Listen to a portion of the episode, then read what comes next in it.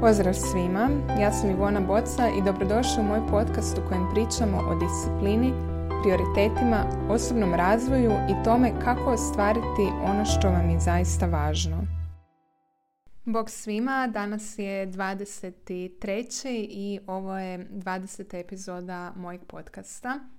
Siže proljeće i baš se veselim svemu što je predamnom. U ovoj epizodi voljela bih sumirati najvažnije stvari potrebne da bi počela graditi disciplinu. U tijeku je moj online grupni program o disciplini u kojem u malim grupama idućih pet tjedana radimo na tvojem cilju, boljem svačanju prioriteta, kreiranju discipline i dosljednosti, svačanju mira, balansa i vremena za odmor te na jačanju tolerancije na frustraciju. Ovo je uvijek proces, traje i nije uvijek lako, ali nije ni uvijek teško i dramatično kako mi to zamislimo. Često možeš čuti da je bitno krenuti malim koracima, ali ja se s tim ne slažem u potpunosti. Mislim da je to veoma zapravo individualno. Sve ovisi o tome koliko ti je važno to što želiš, koliko si mentalno jaka i koliki ti je prag tolerancije na frustraciju, to jest koliko si sklona drami, a koliko možeš racionalno i smireno sagledati stvari. Pa malim ili velikim koracima, kako god kreneš, ovo je proces, ponavljam, i ne može sve odmah i odjednom. Kada imaš to razumijevanje, kada to svačaš, kada znaš koji su ti prioriteti, kada znaš što radiš, a što ne, jačaš fokus i ne rasipaš energiju na sve strane. Ako se želiš pridružiti idućoj rundi ovog programa, prijavi se na linku u opisu ove epizode. I dalje naravno radim individualni coaching, ali nakon petog mjeseca ove godine značajno ću smanjiti broj ljudi koje primam individualno. Za coaching 1 na 1 također se možeš prijaviti na linku koji se nalazi u opisu ove epizode. Htjela bih iskoristiti današnju epizodu tako da te nekako navedem da se zapitaš na kojem si mjestu sada u odnosu na ono gdje želiš biti i što ti od ovoga najznačajnije da kreneš graditi disciplinu iz pozicije ljubavi prema sebi. Prva stvar, zapitaj se što za tebe znači disciplina. Kako se osjećaš kada čuješ tu riječ? Kako bi izgledao tvoj život s više discipline? Što te spriječava da tako živiš? Koje emocije se pojavljuju kada o tome razmišljaš? Ovo je jako važno napomenuti i pitati jer disciplina za svakoga znači nešto drugo. Nekome to znači ustati ranije i otići na trening prije posla. Nekome to znači skinuti si neke obveze s dnevnog reda, naučiti reći ne ili posvetiti se više sebi. Nekome to znači pokrenuti posao, pokrenuti neke projekte, napraviti nešto za sebe. Kada imaš odgovor na to pitanje, onda možeš preći na drugu stavku. A druga stavka je da odrediš što bi to točno postigla kada bi imala više discipline. Što bi te razveselilo, što bi ti olakšalo ili ispunilo život. Ovo su malo ljepša pitanja za ono klasično pitanje koji je tvoj cilj. Ja radim sa ženama koje su svjesne toga što žele i imaju određene ciljeve pred sobom, ali kad god pomisle na njihovo ostvarivanje, krenu onako malo odgađati ili nisu sigurne kako konkretno da to ostvare. Na coachingu i grupnom i individualnom pomažem ti da točno uvidiš svoje prioritete, svoje blokade i koji su konkretni koraci kojima bi se trebala posvetiti da dostigneš to što si poželjela. Treća stvar, kada si svjesna ovoga, kada znaš prioritete, kada imaš plan i cilj, zapitaj se kako izgleda tvoja svakodnevica. Što je dio tvoje rutine i što ti koristi da tamo dođeš, a što je dio tvoje rutine i zapravo ti ne koristi ili još gore sabotirate. Ljudi često zaboravljaju ovo jer su jako posvećeni cilju i viziji budućnosti. Imaju neke onako vision boards ili su jako fokusirani na to što žele, a ne misle o sebi i na to kako funkcioniraju svakog dana, kako im izgleda dan i u što ulažu svoju energiju. Ali činjenica je da ono što radiš svaki dan je zapravo ono što te vodi tamo gdje želiš biti. Četvrta stvar, ako nisi kao ja, šalim se, počni s malim koracima. Niti ja ne brzam u svemu i ne palim mostove i ne svaljujem na sebe ogroman teret odjednom i meni je lakše u većini stvari početi polako. Jedino što je tu velika razlika je to što ja ne čekam dugo da počnem. Zapravo ja počnem ako mi je važno pa kud puklo. Ne dozvoljavam sebi da previše stagniram i razmišljam ako sam točno odlučila što želim. Nema tu više nekakvih rasprava sama sa sobom i što ako ovo, što ako ono. Ne. Ja odlučim i to napravim. Zaista sam na svojoj koži naučila da je jedan mali, nesavršeni korak važniji i značajniji od toga da sve bude savršeno i da sve bude onako kako sam ja to poželjela.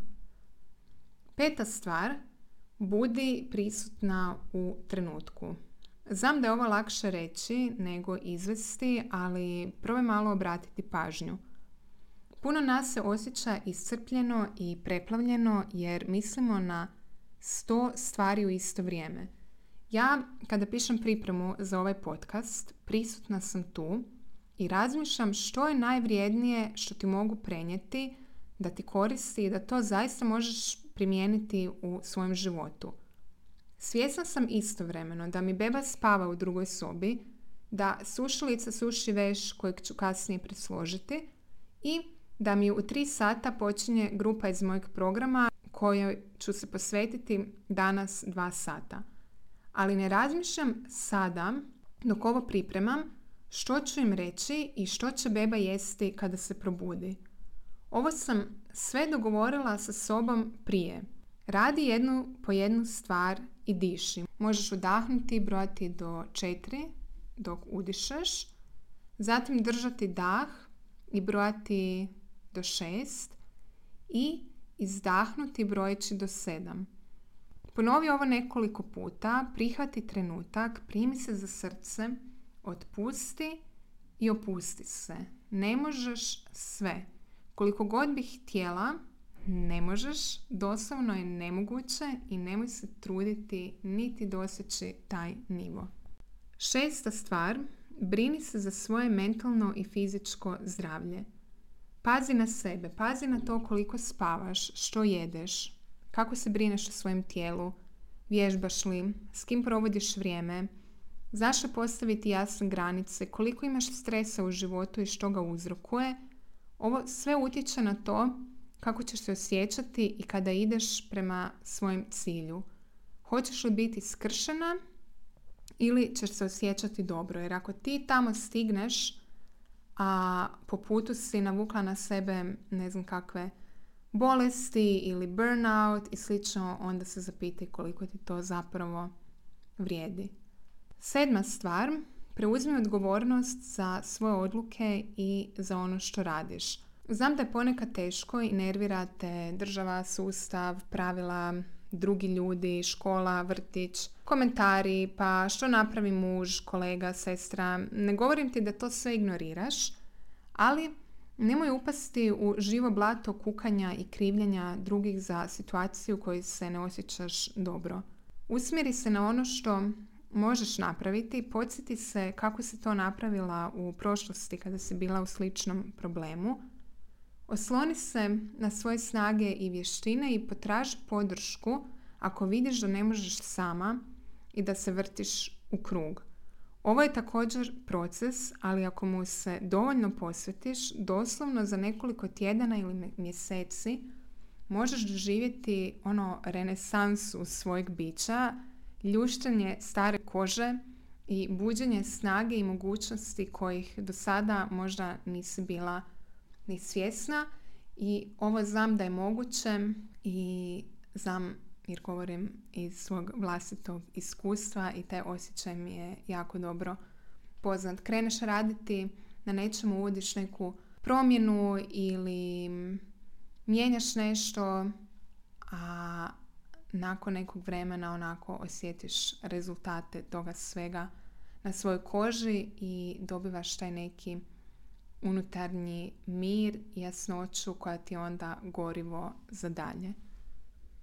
Osma stvar na kojoj također radimo u sklopu mojeg programa je jačanje tolerancije na frustraciju. Kada kreneš putem discipline, treba ti biti jasno i prihvatljivo da neke stvari neće biti lake, ali da od toga ne treba bježati. Ono što radiš je učiš kako ih nositi i ponijeti kao, na primjer, utege u teretani. Teško je, uzmeš jedan mali uteg, napraviš deset ponavljanja i tako to radiš mjesec dana. Ja sad dajem primjer teretani jer ja treniram u teretani i dižem utege i znam kako to ide. Idući mjesec nakon što ti je taj mali uteg postao lagan, uzmeš uteg koji je kilu ili dvije teži i onda povećavaš. I ti kad uzmeš taj koji je kilu dvije teži i opet je teško i opet mjesec dana to radiš, ali imaš veće mišiće i postaješ snažnija. Isto se događa kada treniraš mozak. Mir, fokus i jasnoća dolazi iz toga kada znaš što želiš, što ti je važno i kada imaš snage nositi i ugodne i neugodne stvari koje se nađu na putu. Deveta i posljednja stvar u ovom nizu je jedna jako važna stvar, a to je ne boj se greške. Ne dozvoli sebi da čekaš jer se bojiš da nije savršeno, bojiš se što će drugi reći ili kako će ispasti. Greška je sastavni dio života, svatko od nas griješi i umjesto da radiš na tome da budeš jedno nepogrešivo ljudsko biće, radije radi na tome kako ćeš se ponašati i kako ćeš razmišljati kada pogrešiš i kako ćeš iskoristiti tu grešku kao informaciju.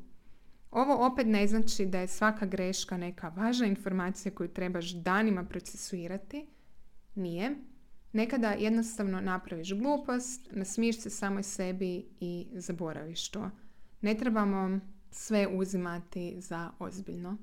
Nadam se da ti je ovo bilo korisno. Želim ti da na ovom putu izgradnje discipline ne hodaš namršteno, nego smireno, s jasnoćom i velikom inspiracijom oko toga što ti je toliko važno.